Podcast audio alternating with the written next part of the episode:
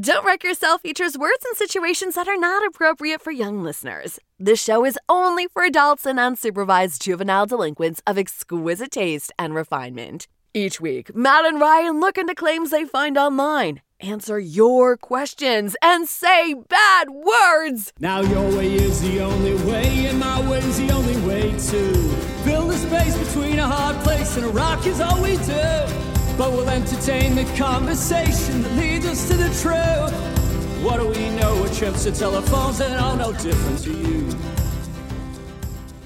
Welcome to Don't Wreck Yourself. My name's Ryan Placetti, and I am here to disentangle you from the Gordian knot of the internet's bullshit. And I'm Matt Saint Sing, and I'm basically around for the ride.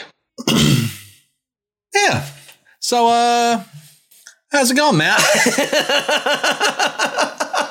okay, um, I love this right now. Uh, for those of you who are confused right now, we record uh, two episodes whenever we do this, uh, and this is the second episode. And in the first episode, right before it, Ryan says, I have a beverage that I want to save until the second episode. And I said, okay, well, I'm, I'm happy to know about it. And as I was speaking, I see banana milk brought up to Ryan's lips. It is a great callback to, is that their, is that our third episode? Doggy Day Drinking, where we talk about the lethality of a banana. Is it um, banana flavored milk or milk derived from banana? This is a Korean product. Um, in English, it's described as banana flavored milk Okay. drink, and the Korean confirms that it's banana mat uyu. Oh. Uh, banana meaning banana, mat meaning taste, and then uyu Uh, meaning Ryan milk. does have a degree. The army taught him Korean, and it looks like they didn't do half a bad job. He's, if you can buy banana milk, that's that's what you need to do. I can I can buy banana milk, which is the mark of true Absolutely, fluency. absolutely. And it's I'm glad you did this because it it definitely generated a legitimate laugh for me. And we're going to talk a little bit about laughter today, right? Yeah, Matt Matt usually fakes laughing for Uh, me. yeah, I, well, I'm used I'm, I'm used to having to fake it for Ryan, but with other people, it just comes naturally. But We laugh when it's supposed to be funny, not necessarily when it is funny. oh well, I ju- now I just found out that you don't think I'm really funny. I because I, every time I laugh at you, it's legit. That's not true because you said that this was an actual genuine laugh, implying that sometimes you laugh when it's not genuine. I, that's something you brought to it. The reason I said um, this is a genuine laugh is because because we're going to talk about laughter today. I didn't want our audience to think that was planted. So that laugh was genuine, as is all the other laughs I've had on "Don't Wreck Yourself." Uh, well, that's that. Technically, I, I have. Uh, Matt may not have realized this, but sometimes I move his laughter around so that he laughs at my jokes at just the right point in time. I 100% have noticed that, and I just I just think that is something that you ne- you need. That's a you problem, not a me problem. So, one way that you can tell if a person is genuinely laughing at what you've said, even if it's not funny, is if they're on marijuana. is if they're on the pots. And that's something that is very near and dear to my heart, my lungs, my trachea at times, you know, my And sinuses. definitely, and definitely your brains. uh, yeah. Yeah, well, that's the goal, right? Yeah. if, if, if everything goes according to plan. And I, I'd say the probably the hardest part of doing a podcast is Staying sober. not smoking weed. Yeah, yeah, yeah. I think we've done pretty well at doing this with a good state of mind, shall we say. I was very tempted today because we do have a just a, a topic that lends itself to the cannabis arts, if you will. Okay. Well, uh, I'm pretty Cali sober today, so Nice. What do you got? So uh, I saw a meme on Facebook, of course. It has three images of just like gold bowls, right? Like just like something from antiquity. And Uh-huh. the ca- the caption is this are so you're already screwing up the uh the, the grammar here. This are 2400 year old solid gold bongs used by kings to smoke cannabis and cannabis is in quotes. All right. Well, they couldn't get the R right, so I'm skeptical about them getting the archaeology right. yeah, I had the exact same fear, right? I was like, there's no way this is going to be true. But guess what, Ryan? It 100% is. There are several news articles from 2015 that state a 2,400 year old pure gold bongs were used by Aryan tribal kings to smoke cannabis during ritual ceremonies, which I can only assume was on their couches eating whatever the equivalent is of Taco Bell, right? In 2,400 years ago. Ah, 2,400 years ago, they probably would have been eating a lot of bread, uh, maybe some meat. This is in Russia, so I don't know if they had borscht, but you know, yeah. Where are they? Well, the, you, you said it was uh, Aryan King, so it, it, it would have been like northern. Sounds that sounds like northern Persia, like Caspian Sea area, like Black Sea. They uncovered it actually in Russia, right? This was this was in Russia, but you know more about this than I do. But since I looked it up, I want to tell all, all of our listeners their territory stretched a little bit from the little north of the the Black Sea, stretching over Persia to the north of the Caspian Sea. It looks like the borders are kind of fungible, as uh, ancient civilizations often are, right? Yeah, and I think it's worth noting for the listener that Aryan is the root name of Iran. Yeah. and it is one of many ethnic groups that would have fallen into the territory of that greater sort of Indo-Iranian area. So, like Yeah. the per- the Persian Empire is named for the Parsi people, and then modern Iran, like I said, is named for the Aryans. For sure. But what I think is interesting about unearthing these gold bongs that, that scientists very eloquently said was that I know, I see the banana milk. I see it. I, I know, I see it. I'm having a BM. Uh, oh, God. Mm, nothing like a solid BM in the morning to quench your thirst. Well, I mean, this is this is the only gold bong I'm allowed to have today. Uh, well, that makes one of us. At least, Um, at least until we finish recording. yeah, right. Yeah, yeah. We should have a separate smoke sesh. That'll be a bonus episode for our Patreon payers. oh hell yes! A- Anyway, um, so the archaeologist was excavating a s this site in Russia, but they were excavating it because they were trying to make room for power lines. So this archaeologist was just essentially like digging just to make sure nothing was gonna be screwed up, right? And you can just imagine digging a hole, not really expecting to find anything. And then you have this whole Indiana Jones moment where you'd be like, this needs to be in a museum, right? Yeah, so rescue archaeology is actually probably the most common type of archaeological work available to people because typically it's funded by governments Yeah. or it's mandated by governments for private corporations to conduct archaeological surveys. So that way they can determine whether the site is uh, culturally sensitive or culturally important enough to preserve or to recover. Yeah. So you, you'll see Yeah. the largest forms of rescue archaeology like that typically occur before they build a dam because when you build a dam, you create that reservoir that floods. And a lot of times, especially in certain parts of the world where you have ancient architecture, there's things that need to be recovered and removed before they get flooded.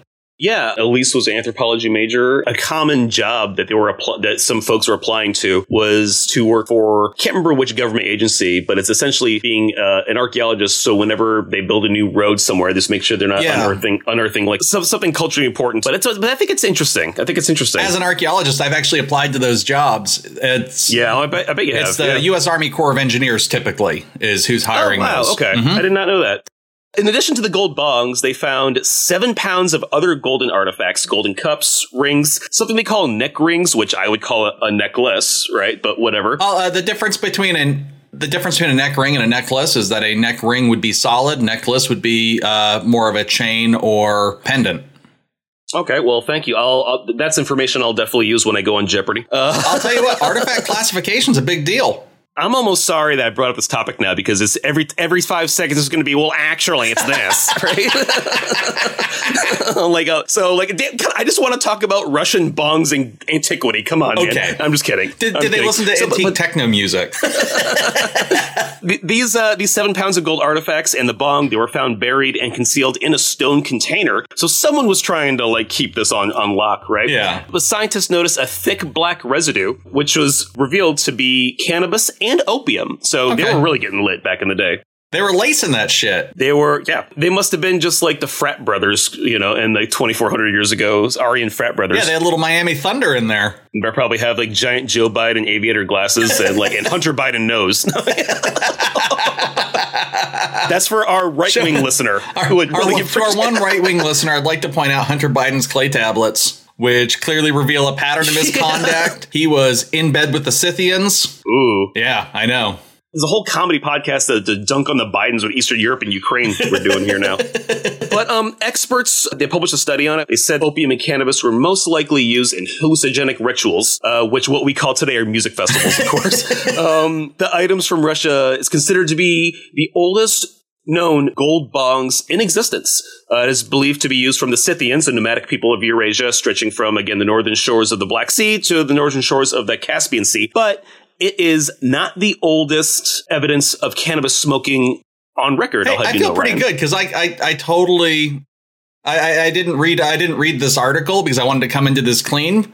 But Yeah. I feel like a real genealogist being able to name check the Scythians before they came up in the article. No, yeah. It, um, again, I, it was a bad idea to pick this topic because all you're doing is demonstrating how good you are on this stuff, and I'm just like trying to make pot jokes.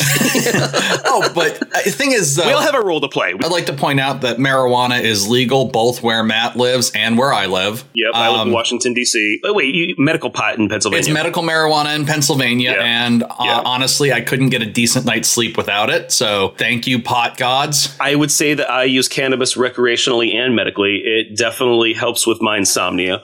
Um, and it also helps me to have a good time when I'm bored. So I only use marijuana recreationally when, when I go to where it is legal to use recreationally. Otherwise, I keep it very by the books. yeah. I dot all my T's, I cross my I's because I am bombed. I cross my I's and dot my T's because I'm high as hell. no, so um, so drugs have long been associated with warfare, right? And so I, it, a lot of times it's uh, used. Uh, people, it's believed that some ancient pot smoking was before battle, right? Uh, in the Art of War, Sun Tzu wrote that speed is the essence of war, which is why perhaps the Nazis experimented with amphetamines, right? Trying to get all hopped up on speed, right? But I think it's interesting. But the oldest evidence for cannabis use on record traces back a hundred years before these artifacts. 2,500 year old wooden artifacts were found in Western China. Uh, it's unclear whether in that study it was used for psychoactive properties or if it was used in ritual ceremonies like watching ancient Family Guy or South Park episodes. yeah, this is um, it's it's interesting because when you get into when you get into substance use, the idea of yeah. of cracking down on things didn't really occur. also think, yeah, well, if they're found, if you're with seven pounds of gold artifacts, these were not, you know, average people of their time. Which, which isn't to say that the pores of the time didn't also do this stuff. We just haven't found the evidence of it. And, and Yeah, yeah. It's just not preserved like gold right, is, right? and yeah. I don't think that we would have such a limited assortment of archaeological treasures associated with marijuana use if it was more widely used.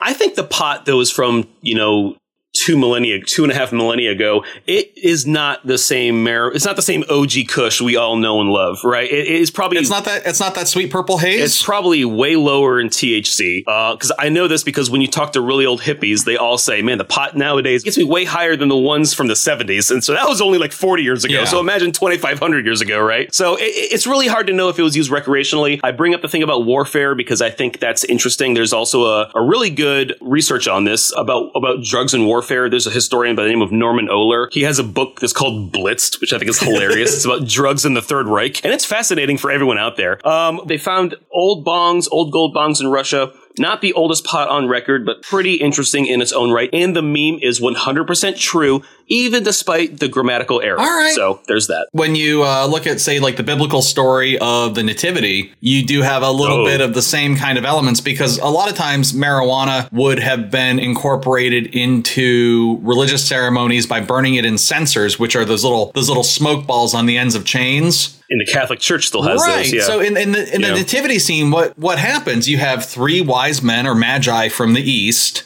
which would have been if you're in Israel, Persia. oh. Oh. They would have been they would have been coming from from Persia or perhaps uh, uh, Mesopotamia, and Tell me that one of the wise men brought pot for baby Jesus. uh, they brought That's really what we're frankincense trying and to go at. myrrh, which are Frankincense. which are forms of incense. No officer, that's just frankincense. So yeah, they were they were luxury they were luxury goods that you would burn to make you to to smell good, or they would be incorporated into perfumes. So the idea of Yeah. being, bringing frankincense and myrrh to burn and make things smell good isn't that far off uh, from the use case for marijuana at the time. Interesting. That's interesting. Talking about smoking and things that smell good and maybe things that smell bad brought me to this question from r slash no stupid questions, a place on the internet where it's literally impossible to have a stupid question. What if they ask, "Oh my gosh, I just I was I was about to ask a stupid question." That's not the appropriate time. Stupid question segment comes later. Well, if, if so, it's a stupid question here. But if I were to go to the Reddit website, go to r slash no stupid questions, then enter my question there, even with the exact same wording in that milieu, that liminal space, it wouldn't be a stupid question. So this question from r slash no stupid questions, a user by the name of 202, and there are too many twos to count. It's like 202 and then like 22s. Yeah, oh, you know that guy. Yeah. yeah, yeah, yeah, yeah. So, um, the question is, if a smoker falls into a coma for a long time, would their smoking addiction go away once they wake up? Ooh. And I think it's a really interesting question. That is an interesting question, and I, I think that you and I. Uh, what's your experience with uh, tobacco smoking? Oh, I am. I've never been a fan. I think the. The I think the first time I ever smoked a cigarette, I definitely vomited. Uh, the second time I smoked a cigarette, I was in Iraq. It was a Camel Turkish non-filter that made me hurl. And then I got into cigars like very, very briefly. Yeah. Okay. Well, I mean, I was. Uh, Were you addicted? Would you say you were addicted to cigarettes? oh, I've definitely gotten to the point of addiction. I've never had a problem quitting, though. I can quit whatever I want. I just don't want to. you know, I could have a cigarette and then not have another cigarette for weeks, or yeah. there were times in Iraq where I was smoking like a pack a day because who gives a shit? Um, Were they those uh, those those Galasis? Oh, the that was a? Syri- the Sy- Syrian brand or something like that. I mean, yeah, I, if you're in America and you're a smoker, it's a pretty expensive habit. But virtually everywhere else in the world, it costs like nothing. You're actually losing money if you don't smoke in Iraq. Yeah, It's it's probably the safest way to keep your currency. Jailhouse rules. yeah, that's true. Oh yeah, people moving cigarettes across the border, very smuggling cigarettes, very real thing. But uh, as I recall, a carton of American cigarettes in Iraq was twenty dollars. A carton of I don't want to say domestic, but we'll say cigarettes that were produced more domestically or possibly in China uh, for the Middle Eastern market were about five dollars a carton. So that's Wow. Okay, that's two hundred cigarettes for five dollars. Yeah. Jesus Christ. Wow. Terrible, terrible. Well, um, so th- this question, so this got me down a different path that I think definitely applies to the coma for cigarettes, and that's some physicians globally will perform medically induced comas to treat addiction. The idea, the idea is to put them in a coma on purpose, one that is unlike a natural coma, on purpose and reversible. So they do sedate the patient into to maintain a comatose state. The idea is to make it so they, they don't have to go through the actual withdrawal symptoms, Yeah. right? Uh, the horror of having, and this is particularly used in Russia and, and, and Kyrgyzstan for heroin addiction, actually. Okay, well, I mean that totally makes sense. Ha- is there any documented case of people using that for cigarettes? the liter- the scientific literature on this is really really mixed right the medical standards in russia and in kyrgyzstan maybe are not up to snuff with a lot of other They're willing to take just a little bit more risk. ex- yeah exactly exactly right you walk into your clinic and your doctor's outside squatting in a tracksuit, smoking a cigarette, and you're like, "This is the man who's going to help me." yeah right um the tracksuit is such a good yeah you're right i don't know why that's associated with uh with Russians, but you're absolutely true.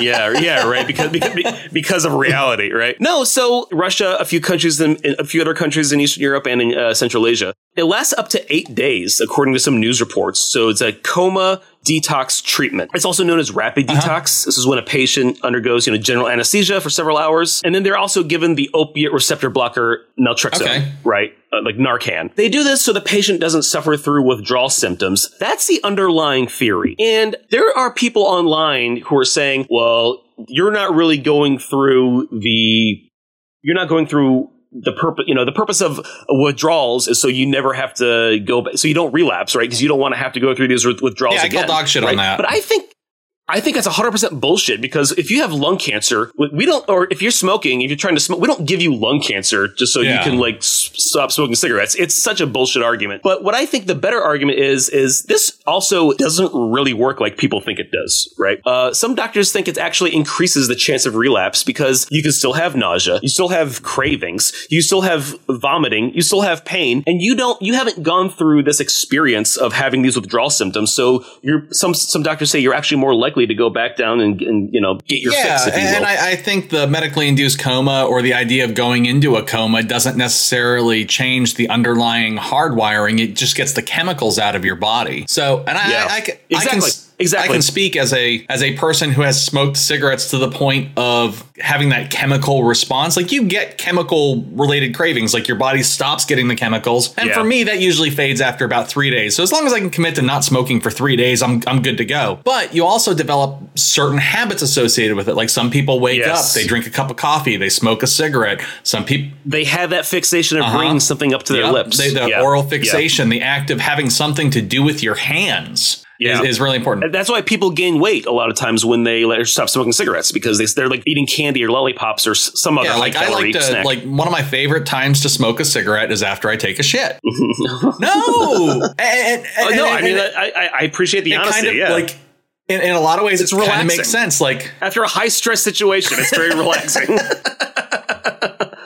so I think the the uh, the problem with this is that you know going through a rapid detox, you know, doesn't take away from there needing to be a comprehensive plan to decrease the likelihood of relapse. American physicians uh, online are saying that you know this will end the chemical addiction, as you say, but it doesn't end the habitual response that we all have. So I think when you try to apply that logic to cigarette smoking, you know, I did find an account online from a fellow Reddit user, Afraid Soup 2467, who he was in a coma for three months following an accident, Yeah. right? This was not a coma on purpose. This was a, this was like a trauma. He had a traumatic brain injury. this is a this this, this was an organic. This was an. OG coma, as nature intended.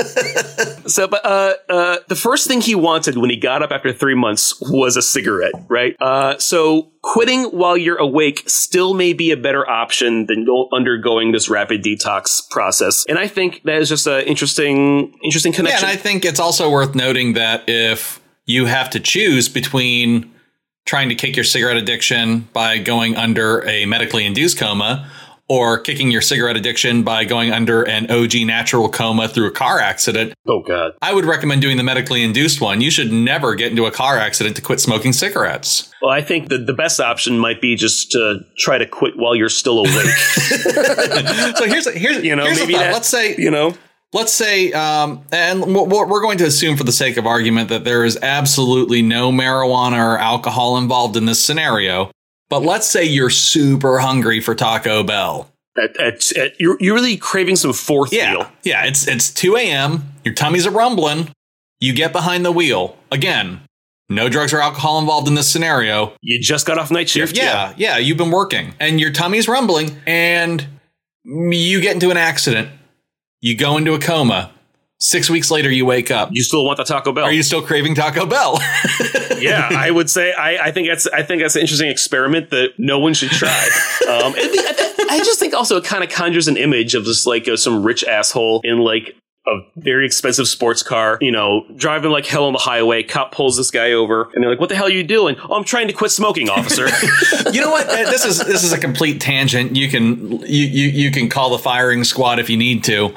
But No, I was no, no, I was reading an article this morning online, and the headline was something like Tesla driver drives into old folks' home, killing 18 year old. Apparently, Whoa. four young guys who were hot dogging around in a Tesla in the wee hours of the morning, and they lost control of the vehicle, and it they're high off Dogecoin. they might have been high Just off the Dogecoin. I don't know how you smoke a Dogecoin. On the government Doge. But they, they but I, I was just wondering in that case, like it, it was necessary for them to report that it was a Tesla. Like I, I got into the article, I'm like, how does were they using like the automatic drive feature? What's going on here? Why is why is Tesla implicated in this vehicular manslaughter? Well, it's because if you drive a Tesla, it's the first thing anyone says. Hi, what's up? My name's Paul. I have a Tesla. So that's what he, that's what they told the reporter. That's what they told the cops. So it was a big part of the story. Can I interest you in some vegan cookies? oh, by the way, did I mention I'm also a helicopter pilot? Yeah, it's. Uh, I'm a Marine. Can you read this menu for me? For, so, for those of you who haven't served in the military, it's funny because Marines can't read. Good luck finding this podcast. They can't type it in. Yeah. I right? hope nobody shows a Marine how to listen to our podcast, or we might get our asses kicked. I work with a few Marine. Actually, my boss is a Marine. Holy shit! I gotta stop. Since we got since we got this banana milk here, Both my bosses are Marines. Actually, like, like five of my bosses are Marines. It's crazy. oh, they're gonna love this joke. Then, do you want to hear my favorite Marine joke? Um, yeah, I would love to. I, yeah, I can't wait now. And and it's a total callback to episode three about the lethality of bananas. What do Marines and bananas have in common? Oh, I don't know. What, what is it? They start off green, they turn yellow, and die in bunches on the beach. Oh, that's wow! Holy shit! That's kind of that's dark. It's like, it's, it's, it's like a it's like a, it's like a joke you hear in seventh grade. That's so dark you're afraid to repeat it. That's um Jesus, man. That, Wow. one, that one just makes me laugh. My dad's a Marine, so I feel like I can uh, So I feel like I can insult all of them I because feel like I'm I can related to insult one every of them. everybody who's ever served uh, served in the Marine Corps, except for the ones who died honorably. I'm related to one of them, so I'm, I'm allowed to talk shit about all of them in perpetuity for all of for all of time. Oh, you right? can't you, you you can't take the moral high ground now. You were dogging on them for illiteracy before. Well, yeah, but that's true. I, you know, sorry for speaking the truth, man. It's about finding, this podcast is about finding truth on the internet, my friend. I will say one thing I think the Marine Corps does well that the Army, I think, I think the Army would do a little better at is every Marine I meet is a historian. They all know about certain battles and like you know stuff that the Army doesn't teach you in basic training. Every Marine graduates their boot camp knowing like all knowing like the whole lineage and the Yeah, mythology. because they had like will. five good battles. They're like, and and most of it's in the song, so it's easy to remember. They're like, Yeah, the halls of Montezuma, to the shores, to of, the shores of Tripoli. Tripoli. Uh, They, they literally just like they, they put they had to put it to music to get them to remember it. I see. What- and this is the last. This is the last thing I'll dunk about the Marines. Is the largest amphibious assault in history involved zero Marines. That was D-Day, my friend. That was the United States Army. So, so suck it, Iwo Oh. Jima. Right? They missed the boat. Yeah. All right. Should we move on? Uh, we- not before we apologize to the Marine Corps. uh, well, uh, I will do no such thing. I, I, you know, I'm, I'm I'm going to apologize to all the all the beautiful Marines in my life. You are simple, gentle creatures, deserving of my respect, my love, and my compassion. But you know, so addiction's no joking matter. But I think you had a topic that invites laughter. So yeah, we, there's another topic that you know really kind of makes me makes me chuckle, and that's this thing called the the Diddy laugh. And you may Oh. not know you may not know it by name, but you have absolutely heard it, and we're gonna play it for you and the world right now.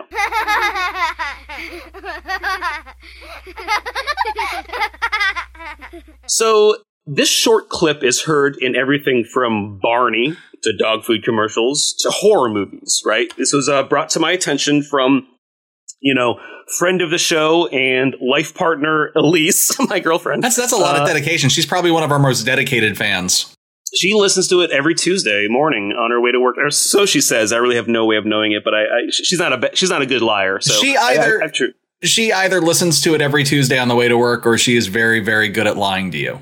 Yeah, well, I don't think that's the case. Um, I hope it's not, but who knows, right? You anyway, would think um, that, wouldn't you? the point the point being is I couldn't see a way out of talking about this topic.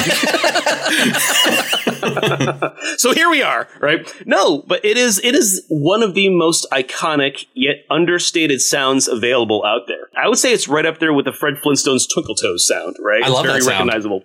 Here's a list of, here's a list of places where the Diddy laugh can be found. All right, The wa- The Walking Dead, I love it. the The Bourne Identity, oh, Mulan, okay. Monster University, One of my favorites. Hot Fuzz. Who doesn't love that one? I'm a big fan. Uh, Taken. I've never seen it actually. I've never seen it. Taken, but it's in Taken. Uh, it's it's it's like a walk in the tombstones, but also Mm. starring Liam Neeson doing basically exactly the same thing. yeah, yeah, yeah. And then uh, BBC's Sherlock. And, and countless other films. If you've ever played StarCraft 2, it's in there. And one of my personal childhood favorites, Roller Coaster Tycoon. So, Oh. you know, yeah. So it is also the 2012 Olympics opening ceremony. It is everywhere. It is That very was uh, that was China, right? Or was it London? Beijing was uh, tw- 2008. Yeah, because I was in Iraq. So it was London 2012. Yeah, yeah, Okay. yeah, yeah. So um, the uh, the short enchanting burst of two children laughing. You know, it actually sounds like real laughter. It kind of takes you on a journey. At first, it sends up and then quickly cascades down. And it's kind of pleasant to hear to the to the ears. Um, but it is called the Diddy laugh, and you'll be disappointed to learn that it has nothing to do with Sean Puffy Combs. Oh, man, you beat me to the joke. I was going there eventually. I, I, I tried to trace the roots, and it's kind of a mystery, but this is what I was able to uncover but on the joys of the internet. Um, is in 1997, Nintendo released a, a Donkey Kong game called Diddy Kong Racing. Okay. Uh, and the laugh is in the opening of that game. You know how there's like feeder leagues in the in, in the in, in baseball and, and I've heard of them. Yeah. yeah, it's like Diddy Kong Racing is where like the drivers go to cut their teeth before they get to go on the Mario Kart circuit. I'm glad funny. that Diddy made it. They named the Yeah, whole league yeah, after it. I'm glad they I'm glad he made it. Yeah, right. The the term Diddy Laugh was was coined by a man named Stephen uh, Paget. He is a former sound engineer, now a computer science teacher, actually, uh, who first recognized the sound from the game. A lot of people hate this sound. Actually, it's kind of I don't mind it, but it's one of those things where people hear it, they kind of it's like it's like it cringes them out, right? All right, well, let's play it again. Click.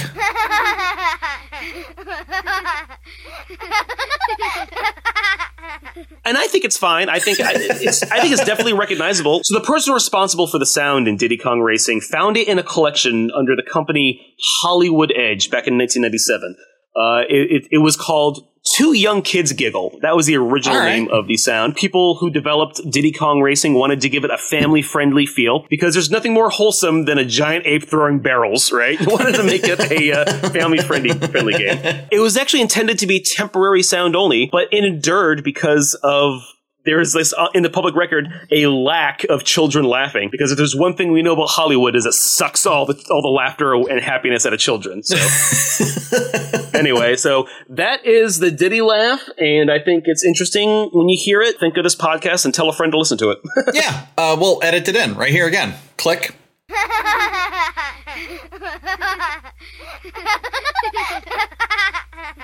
It, it's really interesting because the Diddy Laugh is part of a long history of sound engineering in entertainment. yes. And it, it kind of has its roots both in Foley work and also in laugh tracks. Ooh, laugh. well, Um, real quick before we get into laugh tracks, have you ever been to Hersheypark? I drove by it the other day. I've never been in there, and we're planning a trip this summer. No spoilers. Okay, well, I'm just kidding. Go ahead. Spoil away. there. I was gonna say like I was gonna say it's a really spoiler. ro- Oh man, someone told me the roller coaster was awesome. Don't tell me which way the roller coaster goes. I didn't know it went that high. Yeah, no. Um, this chocolate tastes like chocolate. there is yeah, right. There. Spoiler alert. It's delicious. Uh, there, there- there's a roller coaster there called Laugh Track, and it's one of the best. It's one of the better rides in the park, I would say. So look forward to that. Oh, yeah, definitely. So, laugh tracks are kind of an interesting artifact from the early days of television. So, we do see laugh tracks uh, pop up every now and again today, but laugh tracks were ubiquitous from the 1950s through the 80s. They started to fall a little bit out of favor in the 90s, though they were still very prominent. Yeah. Then once you get into the 2000s, when they started doing the more documentary style single camera, uh, single Yeah. camera comedies like The Office, Parks and Rec, they they eliminated it. I know laugh tracks from like watching Nick at Night as kid, watching like old classic sitcoms, Mork and Mindy, The Dick Van Dyke Show, Bewitched, Gilligan's Island, uh, I Dream of Jeannie. Literally any any comedy uh, made in the 1950s or 60s is probably or 70s is going to have a laugh track and it's going to be very prominent. Lucy. Yeah, yeah. Now, what's really interesting about that? So, like I said, laugh tracks are sort of an artifact, and there's there's a reason they they happened. It's because when television started, the idea of taping broadcast and editing them was expensive. So most of your shows, uh, most of your comedy shows were live, and they were performed live in front of a studio audience. and they all tell you about it in the opening credits. It's like it's filmed live in a studio. That's just it. They don't at first. oh, like the filmed in front of a live studio audience doesn't start popping up until the 80s and the 90s when people caught on to the fact that laugh tracks existed. Interesting. Yeah. How do you feel about laugh tracks anyway? I'm generally against them. I think Yeah, as a yeah. as a period concept they work. Uh, so agree. when I'm when I I'm agree. watching old sitcoms, I like the laugh track. But if something new comes on, like I think Big Bang Theory used a laugh track, didn't oh, it? yeah, they did. Yep. Yeah. There, there was also a Netflix series about marijuana called Disjointed, and they used the laugh track. And I remember we were at a bar, we were at a brewery a few years ago, and we were talking about it. And I said, and you asked me how the show was, and I said, well, my, my response was, well, they use laugh tracks, and you said, oh, like, so, so that's and that's a true story, yeah. So But yeah, uh, so the the transition from live uh, live TV to single camera produced edited comedies felt awkward because it wasn't what people were used to experiencing when they watched a television comedy. Enter the laugh track. From the 50s through the early 70s, most of those laugh tracks were being provided by a guy named Charley Douglass. Ooh, is it was it his laugh? No, but it was He was his recording it. It was his specialty. Okay, wow. So from the late 1950s to the early 1970s, this guy Charley Douglass is like the go-to guy for laugh tracks in Hollywood. And oh he- yeah, Chuck Doug, big friend, Yeah. big fan. Chuck D, if you will, the first Chuck D, the original, not not to be confused with Chuck D Jr. of Run DMC. He went to Hollywood when he chucked a wagon out that way. um, so the idea was this guy he had a special machine that he built called the Laugh Box. Pause real quick. There's no way this guy like wasn't a serial killer, right? Just going around showing people laughter. What a creepy job. The, the hardest part of his job was harvesting the laughter from his victims. Yeah. yeah, exactly right. laugh, mother. Yeah, laugh, you child. Oh my god, I'm sorry. So the laugh track had literally just exactly 320 laughs on 32 tape loops with 10 laughs to a loop. So uh, he basically had the modern equivalent of a soundboard with yeah 320 laughs on it and he would organize the laughs by type so that way okay and he had specific laughs. So what he would do is he would literally mix the laughs in real time to be appropriate to the be appropriate to the scene and appropriate to the series. Would it be something where the the director or producers of the show were they able to pick which laugh they wanted? Yes and no, uh, because okay. this guy had a, a, almost a virtual monopoly on laugh tracks because his laugh tracks were so good. What a what a creepy like capitalist. He had a monopoly on laughter. so he had a little bit of sway in terms of because he was the guy. Yeah, yeah. You know, so he could argue a case, and and there were different people that worked for his company. So his son got involved at one point, and his son was a little bit more liberal with the laughs. So his company would get contracted, and people would hope that his son shows up because he's a little bit looser with the laughs. That's funny. That's funny. Yeah. You're going to find his stuff in virtually every sitcom. So I'm not even going to bother listing it like Gilligan's Island, etc. All those yeah. like Hogan's, all the ones you see on Nick at Night. Yeah. Right. And then in the early 70s, uh, Hanna-Barbera and a couple other studios start doing their own laugh tracks and enter competition. Hanna-Barbera, of course, the creator of Jetsons, Flintstones, and Yogi the Bear. Yeah, so this whole this machine that he had was super mysterious. Like he'd literally like he'd wheel his laugh box in, plug mm. it up hmm. to their equipment, and then output the la- and then manufacture the laugh. And because it was so proprietary, nobody really had the the same recipe for awesome that he did. Interesting. Now, what's really interesting is if you look at the way laugh tracks are used in various series, um, you have like Get Smart, the the the comedy oh, yeah. the comedy spy show. Yeah, I love like, it. Yeah. You'll you'll notice that during the run of that series, the laugh track becomes more prominent as the show becomes more absurd. So, uh, and then if, if you're if you're looking for a show that's moving in kind of the opposite direction, the series Mash starts off oh, a little yeah. bit more absurdist and then gets more serious over time. So what you'll notice is the laugh track kind of fades into the background. And interestingly enough, n- at no point during the ma- uh, during the run of Mash did they ever use a laugh track during an OR scene? It was 11 seasons of MASH, which is like twice as long as the Korean War, so the show was way more successful than the war. I, you know, we canceled that war too soon. Well, it's still, it's still an armistice. It's technically not ended, right? It, yeah. It, well, actually, you know what? It's just on hiatus. It could come back yeah. at any point. oh man. Well, uh, don't wait up for it. It's been decades. But yeah. oh my yeah. gosh, I'm I'm not praying for a Mash reboot, if you know what I mean. this, this year on Netflix, tater, you would call them tater tots.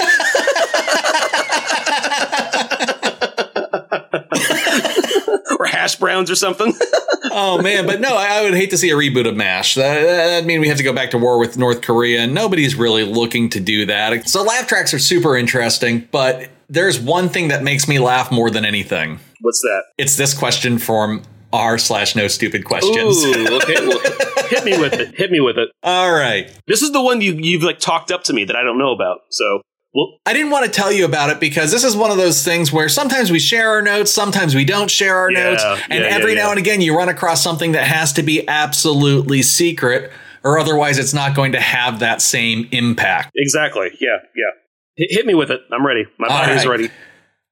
Here's the question. This is coming from user Gupperz. That's G U P P E R Z with a Z. Course, so you know, of course. A little bit wild. A little bit wild. Yeah. Yeah. Um, if I was going to die of heat stroke and oh. only had a dildo made of ice, would I have a better chance at survival if I consumed it orally or stuck the entire thing up my butt? Okay. For clarification, yep. It says, let's assume it has no balls to make it easier. Oh, thank God. Okay, that was my number one question. yeah. Is uh, is was it anatomically correct? Is the number one like I got an ice sculpture? Um, I mean, again, going back to military days, I would say um, when you come across a heat casualty, one thing you should do is like is uh loosen their clothes, you know, take their temperature, put ice up their ass. It's it's standard procedure. It's standard operating. procedure. It's about serving your country. No, uh, I think it's an interesting question. I guess if I just walked upon a heat casualty and I just happened to have, you know, my regular Tuesday assortment of, of ice dildos, Yeah, like if you're if you're on your way to your frozen themed orgy. I would, yeah, I would say, um, then, yeah. Uh, trying to come up with a, with a frozen joke, but it, it, it, uh, it involves go. I don't want. I don't want to go. go there. Let I don't it want to go. go. Oh, let it go. Let That's it go. I, that, that, that's I, I'm, I don't have kids, so I've, I've not. I haven't seen I've Frozen not either, seen and I have kids. I've managed to avoid it thus far, but I have a feeling when the third Frozen movie comes out, I'm probably going to have to marathon that shit. I would say that if I had a dildo made out of ice, I would put it. Uh, if I would put it under their armpits. I would put it in their groin. I don't think I would put it inside of them unless they were unless they paid me. But Treat me like one of your heat casualties. yeah, oh, yeah, right. So let, let's talk about the merits of this. The uh, so when when somebody has heat stroke, you're talking about somebody who has their body temperature dangerously high. Yeah, it's like cooking their brain. Yeah, yeah. Right. So the dildo made of ice can be inserted in both the mouth and the anus in this circumstance. And while you may be adverse to penetrating your patient, Mm-hmm. which again, uh, we're going to assume this person is conscious because duh. Yeah, All right. uh, like uh, they're re- they're really asking for, For it. the, for the- literally. for, the- yeah. for the sake of this question, we are going to assume. Well, we're not going to assume consent. We are going to assume that the person administering treatment has received content, uh, consent. Yeah, we're uh, written we are and everything. One hundred percent. Boom. We have now we have now dotted our dotted our T's and crossed our I's. Yep. Yep. So the the advantage of uh, administering orally is that you are introducing uh, fluids, which can help to cool the internal body temperature. okay, but when you drink, the one thing you know about drinking alcohol is if you, you get drunk way quicker if you put a beer in your ass. That's true. Which so means you so you absorb it quicker. So maybe it's it, it's maybe better to get the fluids in quicker and to put it in the butt. all right. Well, I think that's settled then. Oh, sorry. Did I? I mean, I was just I was just walking through the logic of ice dildos. I think you've answered the question. No, I think you I think you answered the question. Like we were we were kind of chewing on it a little bit. We were chewing on it, and you're just like, well, it absorbs faster in the butt. And I We were like, just rubbing around it just to see what the reaction was, knocking on the door. the advantage of inserting this ice dildo into the butt is that you there's no gag reflex. So you could actually cool more of the interior of the body and lower the core temperature faster. But I think the advantage to going orally is that if you're trying to cool down the brain at the same time, okay. Yeah. the, the the palate at the top of your mouth is a lot thinner yeah. than the distance between your butthole and your brain. No, I, I think uh, if I only had one, the, the ass is the way to go. Um, but if I have a if I have a bunch of other ones, then I feel like you know dealer's choice, right? The most efficacious application of this would be to stick the dildo in the ass and the mouth, but not in sequence. Kind of like, oh, I got you. So what you're no one's like running an ice train, um, like like like Snowpiercer. No one's running a Snowpiercer. So, so you have one ice dildo. You you can put one ice dildo in the ass, one ice dildo in the mouth. That's okay. Okay. You can you can put an ice dildo in the mouth and then in the ass, but never the other way you can't around. go ass to mouth of the ice dildo. No it's ass probably gonna be like really melted down, right? Oh god. I have a really greedy ass. I just want to suck it up, slurp it up, man. All right, There's I- no way my girlfriend isn't hearing me talk about slurping something in my ass right now. Oh man, I think we just. uh I think Uh, we got there. I I think, think. yeah, I, I think we're. I think we're we, you there. took me to where I was trying to go, man. This is hilarious. yeah. Here, here's the here's the good news. Here's the good news. Uh, one thing I love about doing this podcast is that we are constantly finding new fetishes to titillate our audience with. Oh and, yeah. and this is definitely one of them. Uh, but probably the most titillating thing our show offers is the music of Rick Reynolds. Thanks, Rick. Um, thank you for l- letting us use your song when we talk about ice dildos. such, he's such a good sport. He's, He's such a, a, good great sport. sport. He's a great sport. Uh, so his song uh, that we use as our theme is United from the album Portals in Progress, which you can find on all of your favorite MP3 platforms like Spotify, iTunes, and as of today, Pornhub when one of our fans uploads our uploads our audio.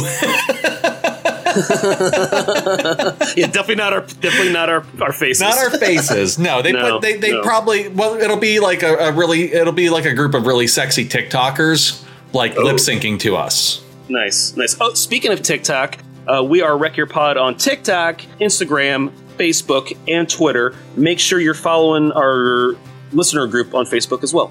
Yes, please, please, please, please, please, please. Uh, everything you do to support us will be paid back tenfold, karmically speaking, not financially. Nope, absolutely not. Yep. Absolutely not. So uh, make sure to like our podcast on all of those platforms. Follow us, Review us kindly. Review us kindly. Uh, maybe even toss some, uh, maybe even toss some words in that review. Don't, don't, don't just leave it at five stars. Five stars is like, oh, this person has a lot of friends. But if you stop and you take the time and you type out a message like, oh my god, this is the greatest podcast ever. It helps us. I listened to it and it really got me through hard times. Thanks. You literally saved my life. Like if you Yep. wrote that, people would be like, "Oh, maybe I should listen to this. Maybe I should tune in. Maybe I I should think find we should move on from begging now. All right. So if you find yourself between now and next week hovering over that share button on a social media post and you're looking at it and it just looks too wrong, too right, too good to be true, or just plain too weird, and you don't have time to wait for us to put out another episode addressing the plausibility of that thing that you want to share, be sure to take the time to check yourself. Don't wreck yourself. We are united, but we're so far apart, change? We change? We are, but we won't. Oh.